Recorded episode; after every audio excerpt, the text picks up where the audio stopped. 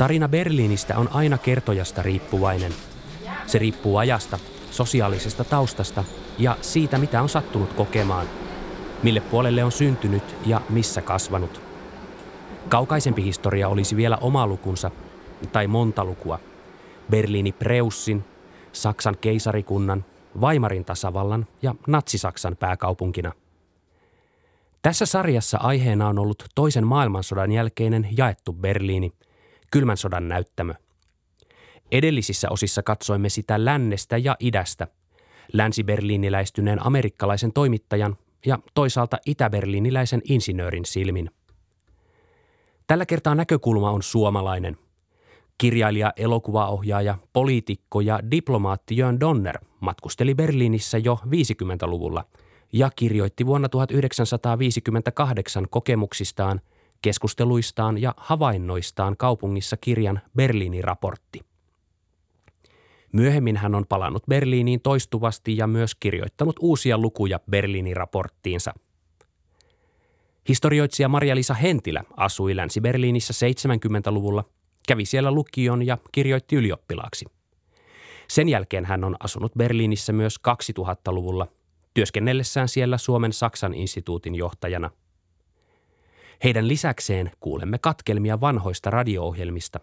Nekin ovat Berliinin ja suomalaisten kertomana suomalaiselle yleisölle. Aloitetaan 50-luvun alusta ja Donnerista.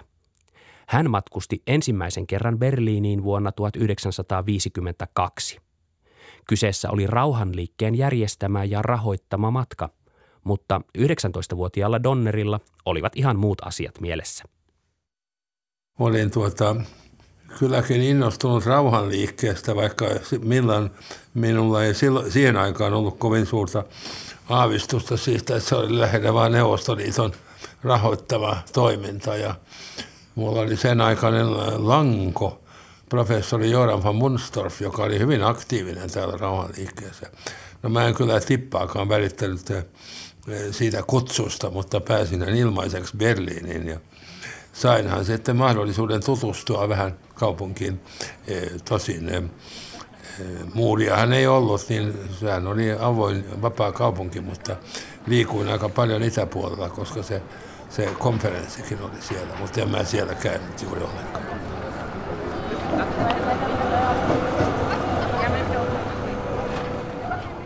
No se oli niin kuin minulle tutkimusmatkaa. Täytyy sanoa, että sehän oli ensimmäinen kerta, kun olin pääsin Euroopan mantereelle. Ruotsissa olin tosin käynyt muutaman otteeseen, mutta siis Euroopan mantereella siihen aikaan ei matkusteltu, kuten, kuten jotkut lapset ja nuoret nykyään matkustaa Taimaasta Kanarien saarille tai ties minne. Että tuota, ja siitä nyt alkoi melkein sattuman kauppaa se, että siitä tuli sitten tällainen pysyvän kiinnostuksen kohde. Donner palasi Berliiniin jo 50-luvulla useita kertoja. Tärkeimmän matkansa hän teki kevät-talvella 1958, ja juuri siihen matkaan hänen maineikas Berliinin raporttinsa pääosin perustuu. Donner oli silloin 25-vuotias. Kuinka käänteen tekevä tämä matka myöhemmälle urallesi ja elämällesi oli? Voidaan ehkä sanoa näin, että opin olemaan jonkunlainen toimittaja tai journalisti. Olihan se kokemus, puhumattakaan siitä, että mä keräsin hyvin paljon materiaalia ja sain sen sitten kuitenkin kirjoitettua valmiiksi niin nopeasti. Se ilmestyi jo sen saman vuoden syksynä sekä suomeksi että ruotsiksi.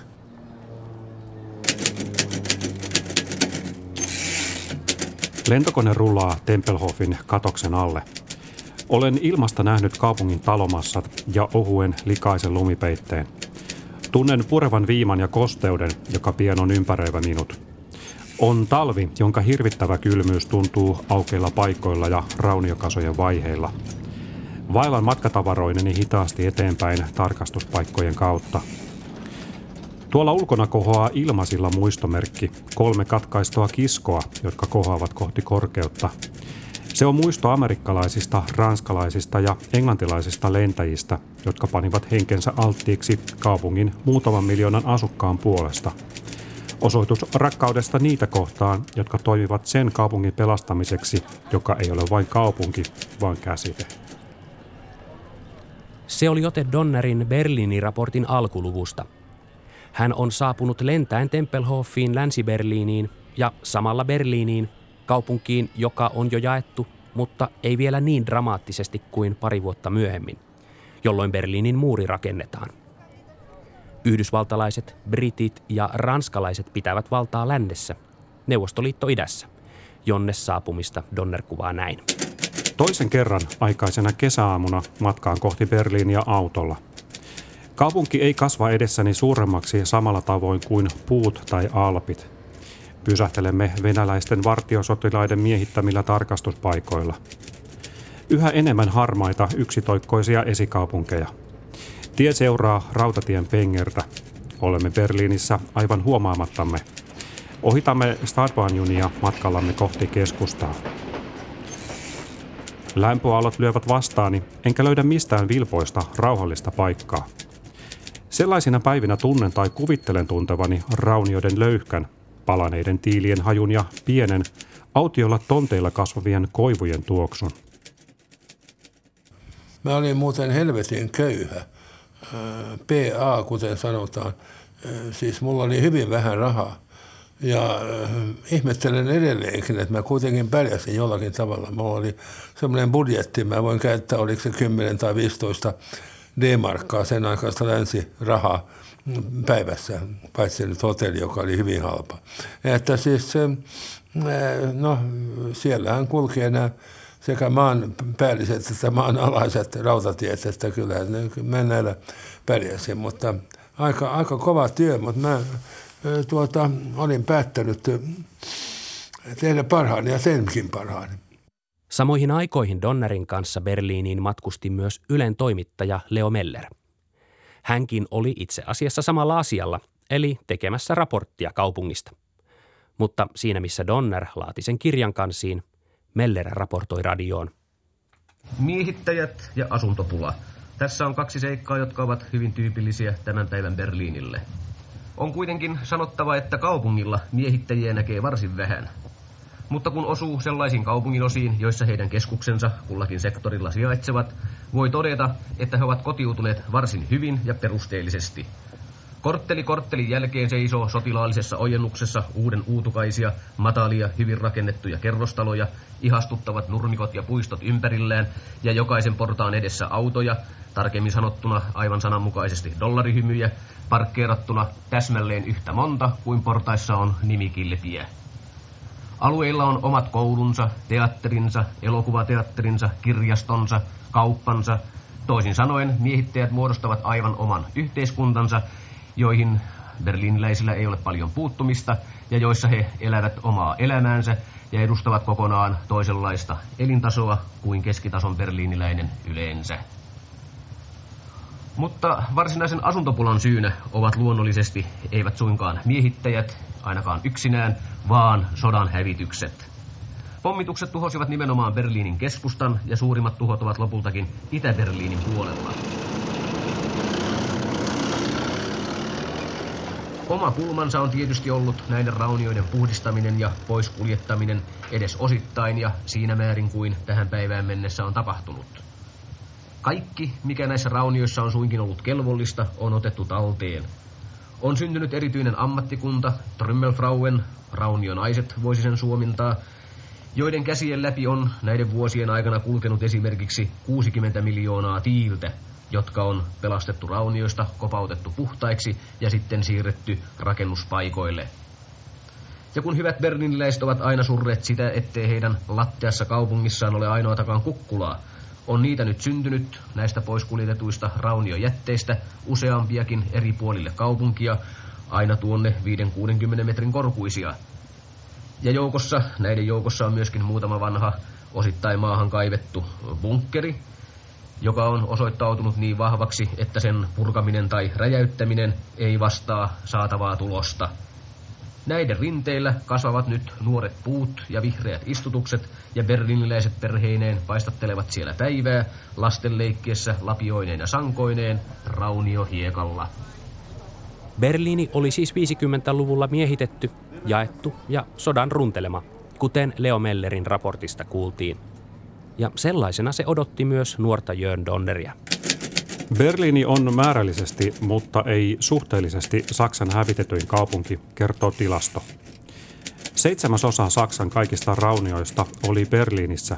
Yhteensä 80 miljoonaa kuutiometriä rautaromua ja kiveä.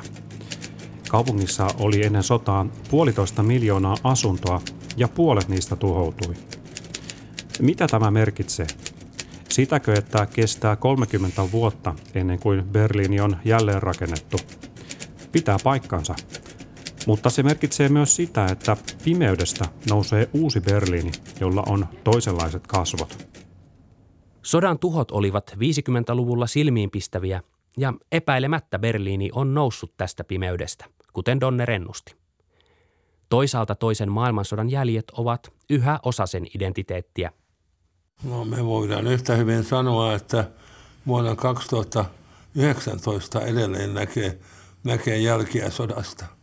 Ja tarkoitan sitä, että eihän Berliiniä nyt on vuosikymmenten kuluessa jälleen rakennettu tai uudelleen rakennettu ja, ja joskus huonolla – huonon maun puitteissa, mutta siis ei, kyllähän niitä sodanjälkiä on näkynyt vielä viise, viime, viimeisen vuosikymmenen aikana.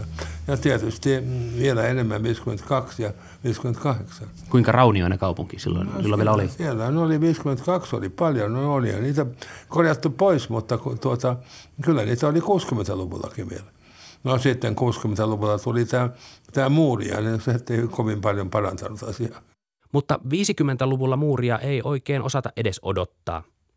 Donner tekee kuitenkin Berliinin raportissa tarkkanäköisiä havaintoja ja käy paljon puhuvia keskusteluja juuri siitä ilmiöstä, jonka vuoksi DDR pari vuotta myöhemmin muurin rakentaa. Ainoa kommunistinen valtio, joka kilpailee avoimesti, joskin epätasaisesti, länsimaisen demokratian kanssa kansalaistensa uskollisuudesta, on Itä-Saksa.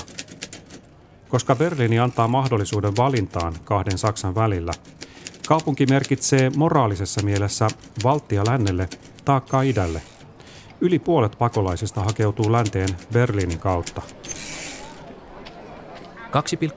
2,7 miljoonaa itäsaksalaista ehtii ennen muurin rakentamista loikata Länsi-Saksaan, valtaosa heistä Länsi-Berliinin kautta, kuten Donner jo 50-luvulla pystyi kertomaan.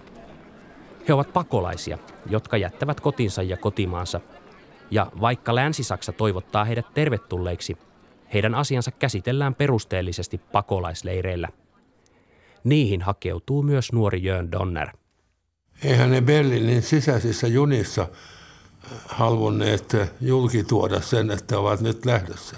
Kaikki eivät, eivät he uskaltaneet ottaa mitään suuria matkalaukkuja mukanaan, vaan, vaan lähtivät vaan sukulaisia ja itäpuolelle ja niin edespäin. Mutta pakolaisleiri oli, oli tuota, ainakin muutama Länsi-Berliinissä. Kyllähän tuota, lentämällä pyrittiin lännessä viemään nämä pakolaiset turvempaan, turvallisempaan paikkaan, eli liitotasavaltaan. Mutta jäihän sinne Berliinin joitakin. Puhtaasti inhimilliset syyt eivät tietenkään ole saaneet amerikkalaisia anteliaiksi Berliiniin saapuvia kohtaan. Mutta niin runsaskätistä ei mikään apu voi olla, että Länsi-Berliinin pakolaisleirit olisivat paljonkaan parempia kuin vankilat tai keskitysleirit. Valtavat ihmisjoukot, jotka valtavat Länsi-Saksaan, tulevat säilyttämään muistissaan Berliinin autiot tehtaat ja toimistorakennukset, joissa he ovat joutuneet odottelemaan saadakseen paperinsa kuntoon ja päästäkseen lentämään Tempelhofista vapauteen. Yhdysvaltain tiedustelupalvelu tietysti tuota päällimmäisenä pyrkii kuulustelemaan heitä siitä, mitä kaikkia tapahtuu DDRssä. Ja ne kyllä amerikkalaisen kuulustelun. Mm, kyllä se on mahdollista, että BND eli Bundesnachrichtendienst myöskin kuulustelu heitä, että aika perusteellisesti joutui kyllä kuulusteltaviksi. Ja siellähän oli tietysti joitakin äh, provokaattoreita tai joitakin mm, Itä-Saksan lähettämiä äh, tuota, mm, vasikoita. Toiveista ja odotuksesta huolimatta itsemurhat eivät ole leireissä suinkaan harvinaisia. Ihmiset syöksyvät alas hissikuiluihin. Joku huomaa pakolaistoveriensa joukossa ilmiantajan, sedmiehen, joka on soluttautunut muiden joukkoon. Seuraa tappelu, ehkä murha. Pakolaiset eivät emmi tuntiessaan itsensä uhatuiksi. Syyt ovat tietysti lähinnä psykologisia. Eihän nyt ilmeisesti hädässä eläneet, mutta tietysti kyllä tämä vastakohta Länsi-Berliin ja Itä-Berliin välillä, niin kyllä se näyttäytyy. Mä en ole nyt hirveän vakuuttunut siitä, että tämä poliittinen puolidiktatuuri niin hirveästi vaikutti, mutta kyllä se nyt on, sillä oli oma vaikutuksensa tähän asiaan. Mutta lähinnä elintaso, elintasoerot ja mahdollisuudet ja kyllähän se tuota Länsi-Saksan, eli liitotasavallan talouden nousuhan oli jatkuvaa. Pakolaiset näyttävät yksilöllisyytensä menettäneiltä ja harmailta. He ovat saaneet olla alttiita poliittiselle painostukselle, joka on tahtonut pakottaa heidät alistumaan yhden puolueen, yhden tahdon, yhden yhteiskuntakäsityksen alaisuuteen. Vapauden sijaan he ovat saaneet kuunnella sellaisia iskusanoja kuin tulevaisuus ja onni, sosialismi ja niin edelleen. Siinä kuultiin Jön Donneria vuorotellen vuosilta 1958 ja 2019. 50-luvulla Donner tekee Berliinissä toki paljon muutakin kuin tarkkailee ja kirjaa ylös kurjuutta. Hän tapaa ihmisiä, tavallisia itä- ja länsiberliiniläisiä, mutta yhtä lailla aikansa merkkihenkilöitä. Pääsin tapaamaan ihmisiä, sehän oli paljon helpompaa siihen aikaan. Tänään monta vuosikymmentä myöhemmin voi vähän ihmetellä, että pääsee näin helposti tapaamaan muun muassa sen aikaista länsi Berliinin pormestaria Willy Brandtia, eh, jonka mä tapasin silloin. Puhuessaan Brandt astelee edes takaisin ikkunan ja neuvottelupöydän välillä. Tasaisin väliajoin hän ottaa savukkeen pöydältä ja sytyttää sen. Hän on ketjupolttaja, mutta hän ei vaikuta hermostuneelta. Meillä on eräs tehtävä, joka ei koske vain itseämme, Brand jatkaa. Berliini on Itä-Saksasta saapuvien ihmisten turvapaikka. Sen vuoksi voimme omalla tavallamme vaikuttaa jälleenyhdistymisen hyväksi ja yrittää palauttaa normaalit suhteet itäänpäin. Brandin ansioksi on luettava, että hän tuntuu olevan tietoinen siitä, että Länsi-Berliinin aseman maailmassa ratkaisee sen toiminta, eivätkä viittailut sen urhoollisuuteen. Donner liikkuu 50-luvulla kuitenkin yhtä paljon Itä-Berliinissä. Hän on liikkeellä avoimin mielin ja uteliaana ja yrittää aistia ihmisten mielentiloja. Niiden perusteella hän näkee hämmästyttävän tarkasti kaupungin sen hetkisen tilanteen. Tapaamistaan itäsaksalaisen kirjailijan Anna Segersin kanssa hän kommentoi näin. Lähden Anna Segersin luota ja Artersofista tuntien kohdanneeni tavattoman henkevän ihmisen, joka kuitenkaan ei uskalla avata silmiään lopullisesti. Käsitän, etten yli malkaan voi keskustella hänen kanssaan Saksasta. En voi käsittää, että kirjailija edes unelmissaan kaunistelisi todellisuutta. Mutta sellaisia kirjailijoita on kyllä lännessäkin. Näytelmäkirjailija teatteriohjaaja Bertolt Brechtiä Donner ei voi Itä-Berliinissä enää vuonna 1958 tavata, vaan hän pystyy vain käymään tämän asunnolla ja haudalla. Aiemmilla käynneillään Donner ehti kuitenkin tavata myös Brechtin ja viedä hänelle kirjeen muodossa terveiset Hella Vuolioilta. Siinä Vuolijoki ihmetteli, miksi Brecht oli ottanut heidän yhteisen komediansa Herra Puntila ja hänen renkensä Matti omiin nimiinsä ja muuttanut sen Vuolijoen kertomuksiin perustuvaksi Brechtin teokseksi. 50-luvulla jako Itä- ja Länsi-Berliiniin on monessa mielessä jo hyvin todellinen – vaikka liikkuminen itä- ja länsisektoreiden välillä onkin vielä mahdollista, ja 50 000 itä-berliiniläistä käy lännessä töissä. Palataan vuoden 1955 radioraporttiin, jossa Leo Meller kuvailee hyvin sen hetkisiä rajamuodollisuuksia. Guten Tag, meine Herrschaften. Sie verlassen West-Berlin. Ja. Haben Sie irgendwelche Handelsware geladen? Nein, ich habe nichts. Sie haben nichts geladen. Durfte ich Ihren Kofferraum bitte mal sehen? Ja, bitte. Tämä oli auton tullitarkastus Länsi- ja Itä-Berliinin rajalla. Ja, ich danke Ihnen vielmals. Auf Wiedersehen. Wiedersehen.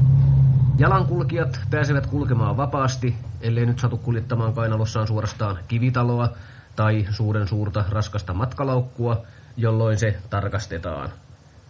Mutta kuten sanottu, kaikki kulkuneuvot pysäytetään ja äsken mainitunlainen tarkastus suoritetaan. Raitiovaunut ja autobussit kulkevat pelkästään omilla sektoreillaan, mutta sen sijaan maanalaisella rautatiellä ja niin sanotulla S-baanilla, kaupunkirautatiellä, joka suurimmalta osaltaan kulkee maan päällä tai suorastaan ilmassa siltakaarien varassa, ihmiset pääsevät kulkemaan esteettä eri rajavyöhykkeiden yli.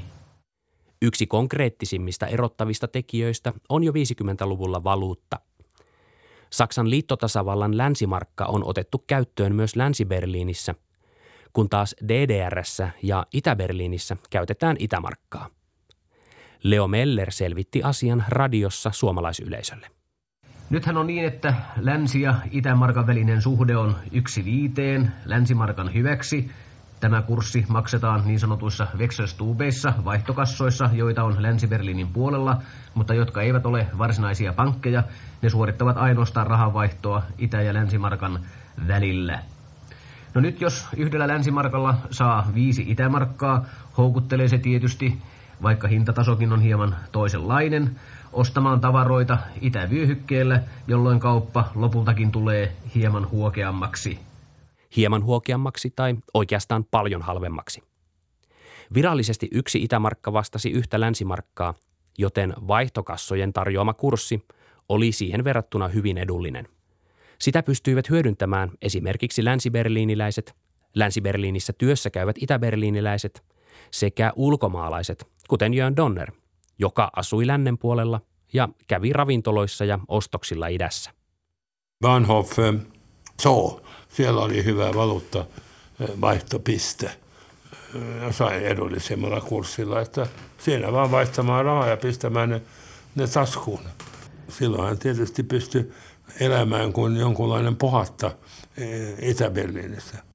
50-luvun lopussa valuuttakeplottelu kuitenkin vaikeutuu. Saksalaisilta aletaan vaatia todistus siitä, että he asuvat itävyöhykkeellä. Näin pyritään kitkemään länsiberliiniläisten halvat ostosmatkat. Myös Donnerin ja muiden ulkomaalaisten lysti muuttuu kalliimmaksi. Mutta sitten ne rupesi, ne rupesi ravintoloissa vaatimaan, että sä näytät jonkunlaisia todisteita siitä, että sä oot, sä oot tuota, vaihtanut sen valuutan virallisesti. No sitten se päättyykin tämä, tämä pohattan, pohattana eläminen, koska ei tämmöisiä todisteita ollut. Voin sanoa, että 50-luvun loppupuolella välttelin itä ja kapakka mielessä, mutta kirjakaupoissahan eivät kysyneet, mistä valuutta on saanut. Ja, ja kirjakaupoistahan sai erittäin hyvää saksankielistä kirjallisuutta. Ja, ja se oli, sitä minä hankin aina. Ihan kokonaan Donner ei Itä-Berliininkään kapakoita 50-luvun lopussa hylkää. Kleine Melodie-nimisessä ravintolassa hän katselee ihmisiä ja pohtii näin. Ihmiset Kleine Melodissa ovat vaatimattomammin pukeutuneita kuin Kurfürstendammilla. He juovat huonompia aineita ja polttavat huonompia savukkeita. Ovatko he onnettomia? Tähän kysymykseen Donner ei kirjassaan suoraan vastaa. Hänen omaan maailmankuvaansa 50-luvun Berliini on kuitenkin vaikuttanut. Kyllähän sen sieltä kirjasta näkee, että jos oli tehtävä valinta idän ja lännen välillä, niin mä, mä valitsen lännen.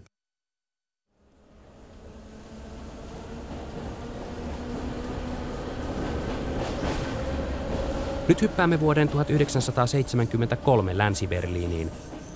Tähän kaupunkiin muuttaa 16-vuotias Marja-Liisa Hentilä. Ensin kesäksi Saksaa oppimaan, sen jälkeen lukiota suorittamaan – Hentilä on ystävystynyt vaihtooppilaana Yhdysvalloissa ollessaan länsiberliiniläisen tytön kanssa ja muuttaa tämän perheen luokse asumaan. Siskoni oli, oli silloin Yhdysvalloissa ja tätini oli Italiassa ja äh, olin kotoisin sieltä Oulainen Pyhäsalmelta äh, pienestä kylästä, niin oli ajat, äh, oli, teki mieli vaan maailmalle, että tämä maailma ei voi olla vaan tämä Pyhäsalmi, vaan täytyy päästä elämään ja näkemään maailmaa. että eihän missään nimessä ollut tavallista, että tavallinen pienviljelijä, pienviljelijän tytär lähtee, äh, lähtee ulkomaille ja käy siellä lukion, että äh, kyllä diplomaattien äh, lapsille näin, näin onnellisesti kävi, mutta ei ehkä tavallisille, tavallisille suomalaisille. Maria-Liisa Hentilä halusi maailmalle, mutta oli sattumaa, että hän päätyi juuri Länsi-Berliiniin – jos hänen ystävänsä olisi asunut jossain tavanomaisemmassa länsisaksalaisessa kaupungissa tai vaikkapa Ruotsissa. Hentilä olisi todennäköisesti löytänyt itsensä sieltä. Mutta Länsi-Berliini oli erityinen saareke, jota ympäröi DDRn vuonna 1961 rakentama muuri. Tiesitkö tämän ja minkälaisia käsityksiä sinulla oli ennakkoon? No kyllä, kyllä isäni silloin, joka oli tietenkin ollut sodassa mukana ja, ja, ja tiesi sen tilanteen paremmin kuin minä itse silloin, niin äh, häntä pelotti se, että mitä jos, äh, jos DDR valtaa sen kaupungin tai, tai näin, että miten asukkaille käy. Että Berliinissä hän oli ollut jo äh, uhka päällä vuonna 1949 ilmasilta, kaupunki oli eristetty. Nyt sitten Willy Brandtin aikana, liittokanslerin aikana oli suhteet saatu saatu lämmitettyä ja, ja diplomaattiset suhteet DDRään ja, ja myöskin Länsi-Berliinistä päästiin sitten käymään, käymään siellä Itä-Saksan puolella.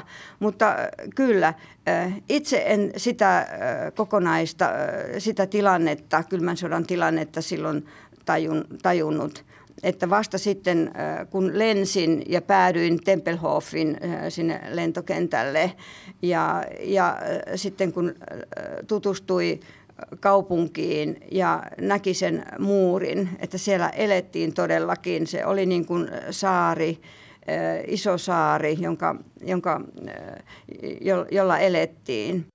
Maria-Liisa Hentilä mainitsi liittokansleri Willy Brandtin, saman miehen, jonka Jön Donner oli tavannut 50-luvulla. Silloin Brandt oli ollut Länsi-Berliinin pormestari. Länsi-Berliini oli edelleen vahvasti kylmän sodan näyttämö Hentilän muuttaessa sinne, mutta Brandtin kaudella Itä- ja Länsi-Saksan välit olivat kuitenkin parantuneet. Myös Suomi oli tuolloin vuonna 1973 solminut vihdoin täydet diplomaattisuhteet molempien Saksojen kanssa. Vähän myöhemmin vuonna 1978 Ylen toimittajat Esko Seppänen ja Hannu Taanila tekivät Suomeen lähetystä Länsi-Berliinistä ja pohtivat samoja asioita. Brantin idänpolitiikkaa, Saksojen ja Berliinien suhteiden elpymistä ja muurin mielekkyyttä. Tämä muuri, oltiinpa siitä mitä mitä tahansa, niin oli välttämätön DDRn äh, kannalta, DDRn talouselämän kannalta. Siis äh, muuri rakennettiin, jotta ihmiset pysyisivät, koulutetut ihmiset pysyisivät DDRn puolella rakentamassa sikäläisen valtion hyvinvointia, eivätkä siirtyisi lännen kaikenlaisten tavaroiden houkutuksesta länteen rakentamaan täkäläistä hyvinvointia. Tilanne on tämä äärimmäisen tulehtunut tilanne, joka on Berliinissä valinnut ja joka on heijastunut niin kuin ulkopolitiikan asiantuntijat sanovat myös esimerkiksi vuoden 1958 ja 61 poliitti- ulkopoliittisessa kriisissä Suomessa.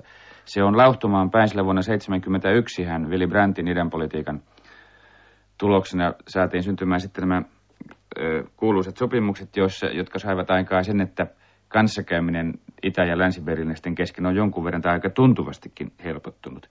Silti kun sitä taas meikäpoika, joka tulee tuolta härmästä ja käpylästä, katselee sitä muuria ja katselee niitä sotilaita, niin sitä toisaalta hirveästi pelästyy ja ihmettelee, että miten nämä länsiperinnöläiset yhtäältä ja itäperinnöläiset toisaalta mm, ovat tottuneet asumaan tämän muurin kanssa.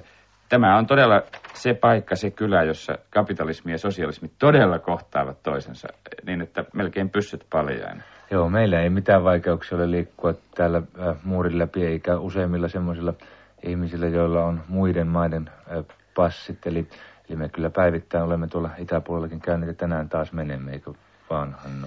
Turistin, turistin on erittäin helppo kulkea. Siinä suhteessa tämä on täysin joustava. Joo, mutta tuota, äh, tämä muuri rakennettiin sitten sitä varten, että, että DDRn työvoima ei virtaisi, koulutettu työvoima ei virtaisi länteen ja siinä sen virtaaminen länteen on onnistuttu estämään.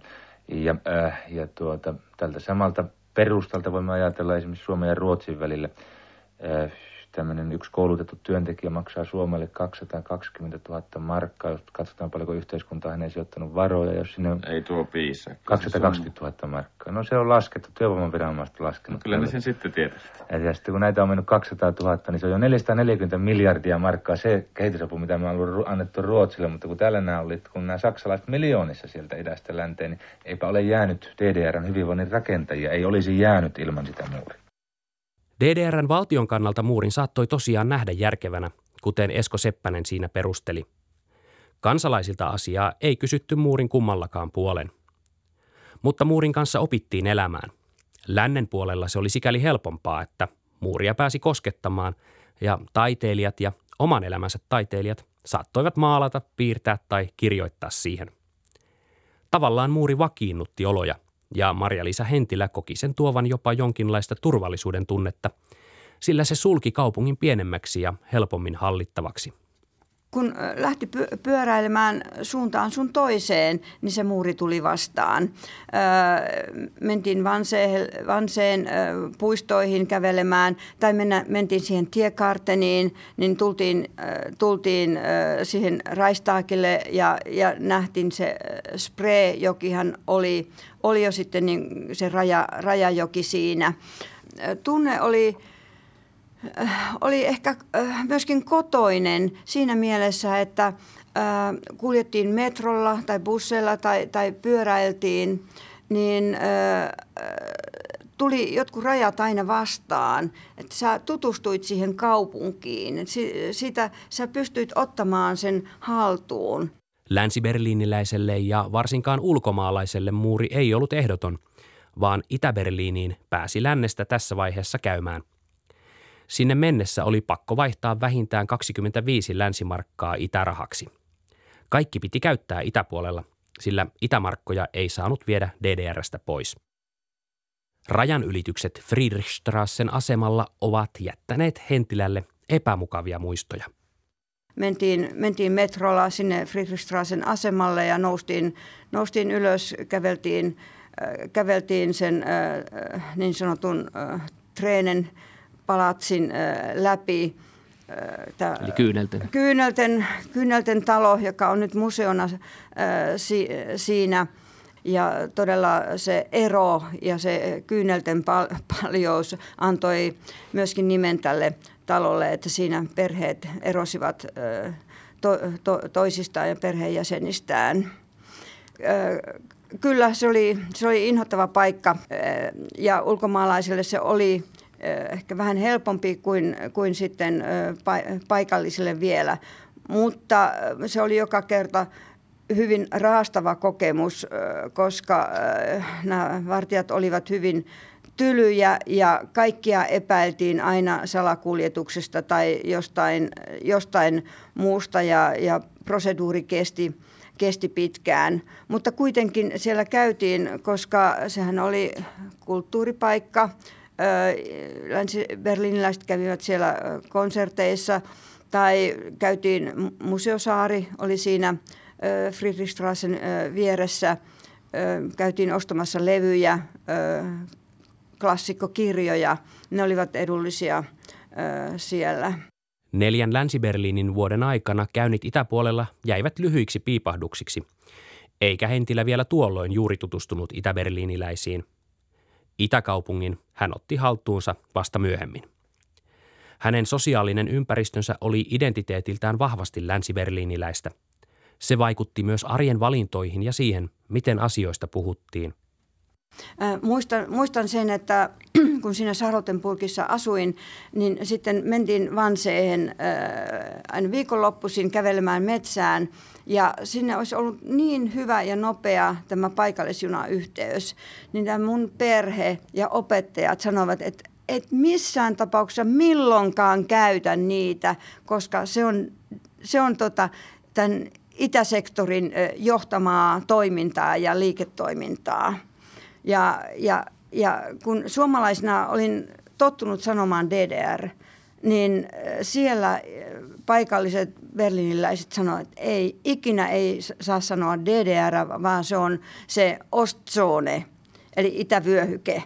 Ja se, se oli heille tärkeä, tärkeä muistutus siitä, että se ei ole mikään valtio, vaan se on vain vyöhyke ja se on väliaikainen ö, asia ja tila. Länsi-Berliini oli kuitenkin täysin riippuvainen lännen ja varsinkin Saksan liittotasavallan tuesta. Hannu Taanila ja Esko Seppänen hämmästelivät sen kustannuksia Länsi-Berliinistä lähetetyssä keskustelussaan vuonna 1978. Yksi Länsi-Berliinin ongelmia on se, että, että kun se on niin etäällä tuolta emämaastansa, eli Länsi-Saksasta, Saksan liittotasavallasta, niin tällä on ongelmia. Tämä, tämä väestöpohja vanhenee ja niin poispäin – Tämä on aika vaikea ja kallis ylläpitää ja huolta. Ja Länsi-Saksa, eli Saksan liittotasavalta, subventoi Länsi-Berliiniä valtavia määriä joka vuosi. Mitä meille eilen kerrottiin, että, että ne... Seitsemän Saksan markkaa jokaista asukasta kohdin päivässä. Päivässä.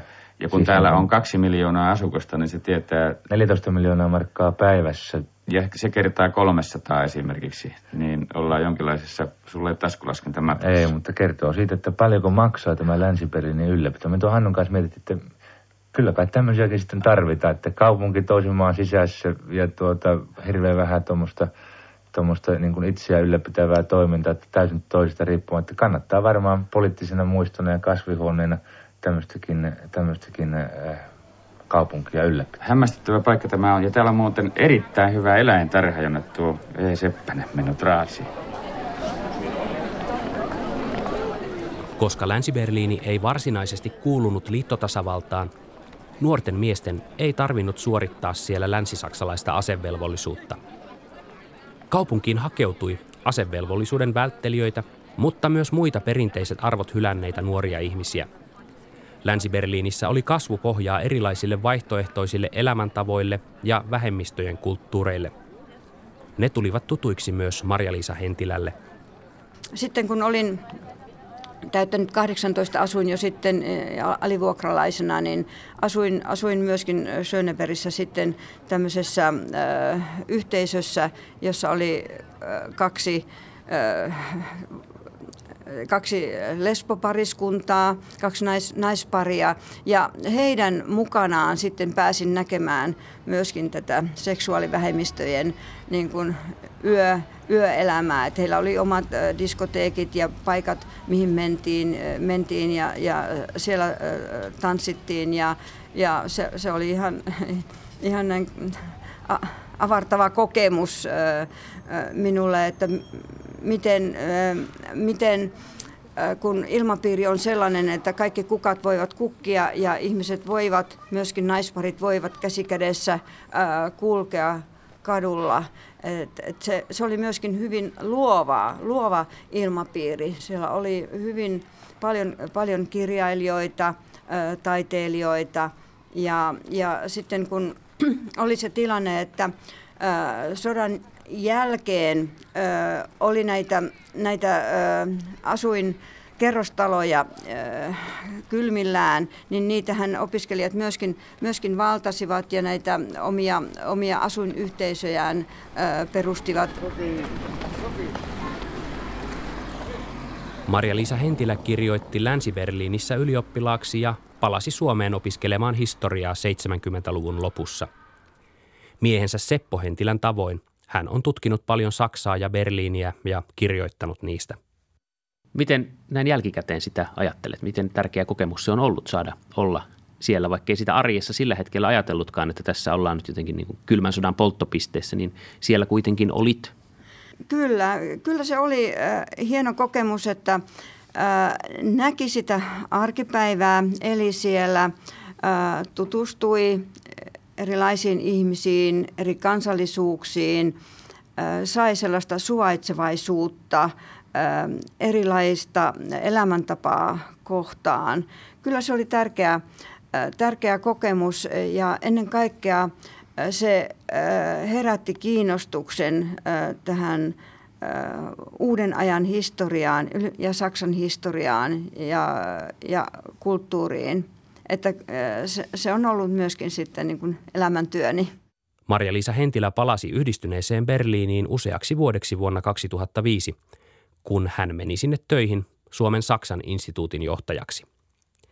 Silloin hän hakeutui asumaan itäpuolelle, Prenzlauerbergiin, ja otti vihdoin entisen Itä-Berliininkin haltuun se oli ihanaa, koska siellä oli ensinnäkin ratikka. Että ratikalla kiertelin paikkoja. Länsi, Länsi-Berliinissä ei ollut ratikkaa? Ei ollut, koska autot tulivat ja autoille tarvittiin lisää kaistoja, niin nämä ratikkalinjat purettiin. Mutta Itä-Berliinissä siihen ei ollut tarvetta. Siellä ei ollut niin paljon autoja, nämä ratikkalinjat olivat. Se oli nautinto ajella ratikalla ja, ja tutustua paikkaan. Mutta äh, sitten meillä oli tällainen perheen sisäinen työnjako, että mieheni Seppo Hentilä oli opiskellut Itä-Berliinin puolella, ollut Humboldt-yliopistossa tutkijavaihdossa ja hän oli tutustunut Itä-Berliiniin, tunsi sen. Hän näytti, me pyöräilimme, hän näytti minulle Itä-Berliiniä ja koska minä tunsin Länsi-Berliinin, sitten vein hänet Länsi-Berliiniin ja pyöräilimme siellä. Ja näiden pyöräilyjen tuloksena teimme myös sitten yhteisen tämmöisen Berliinin kirjan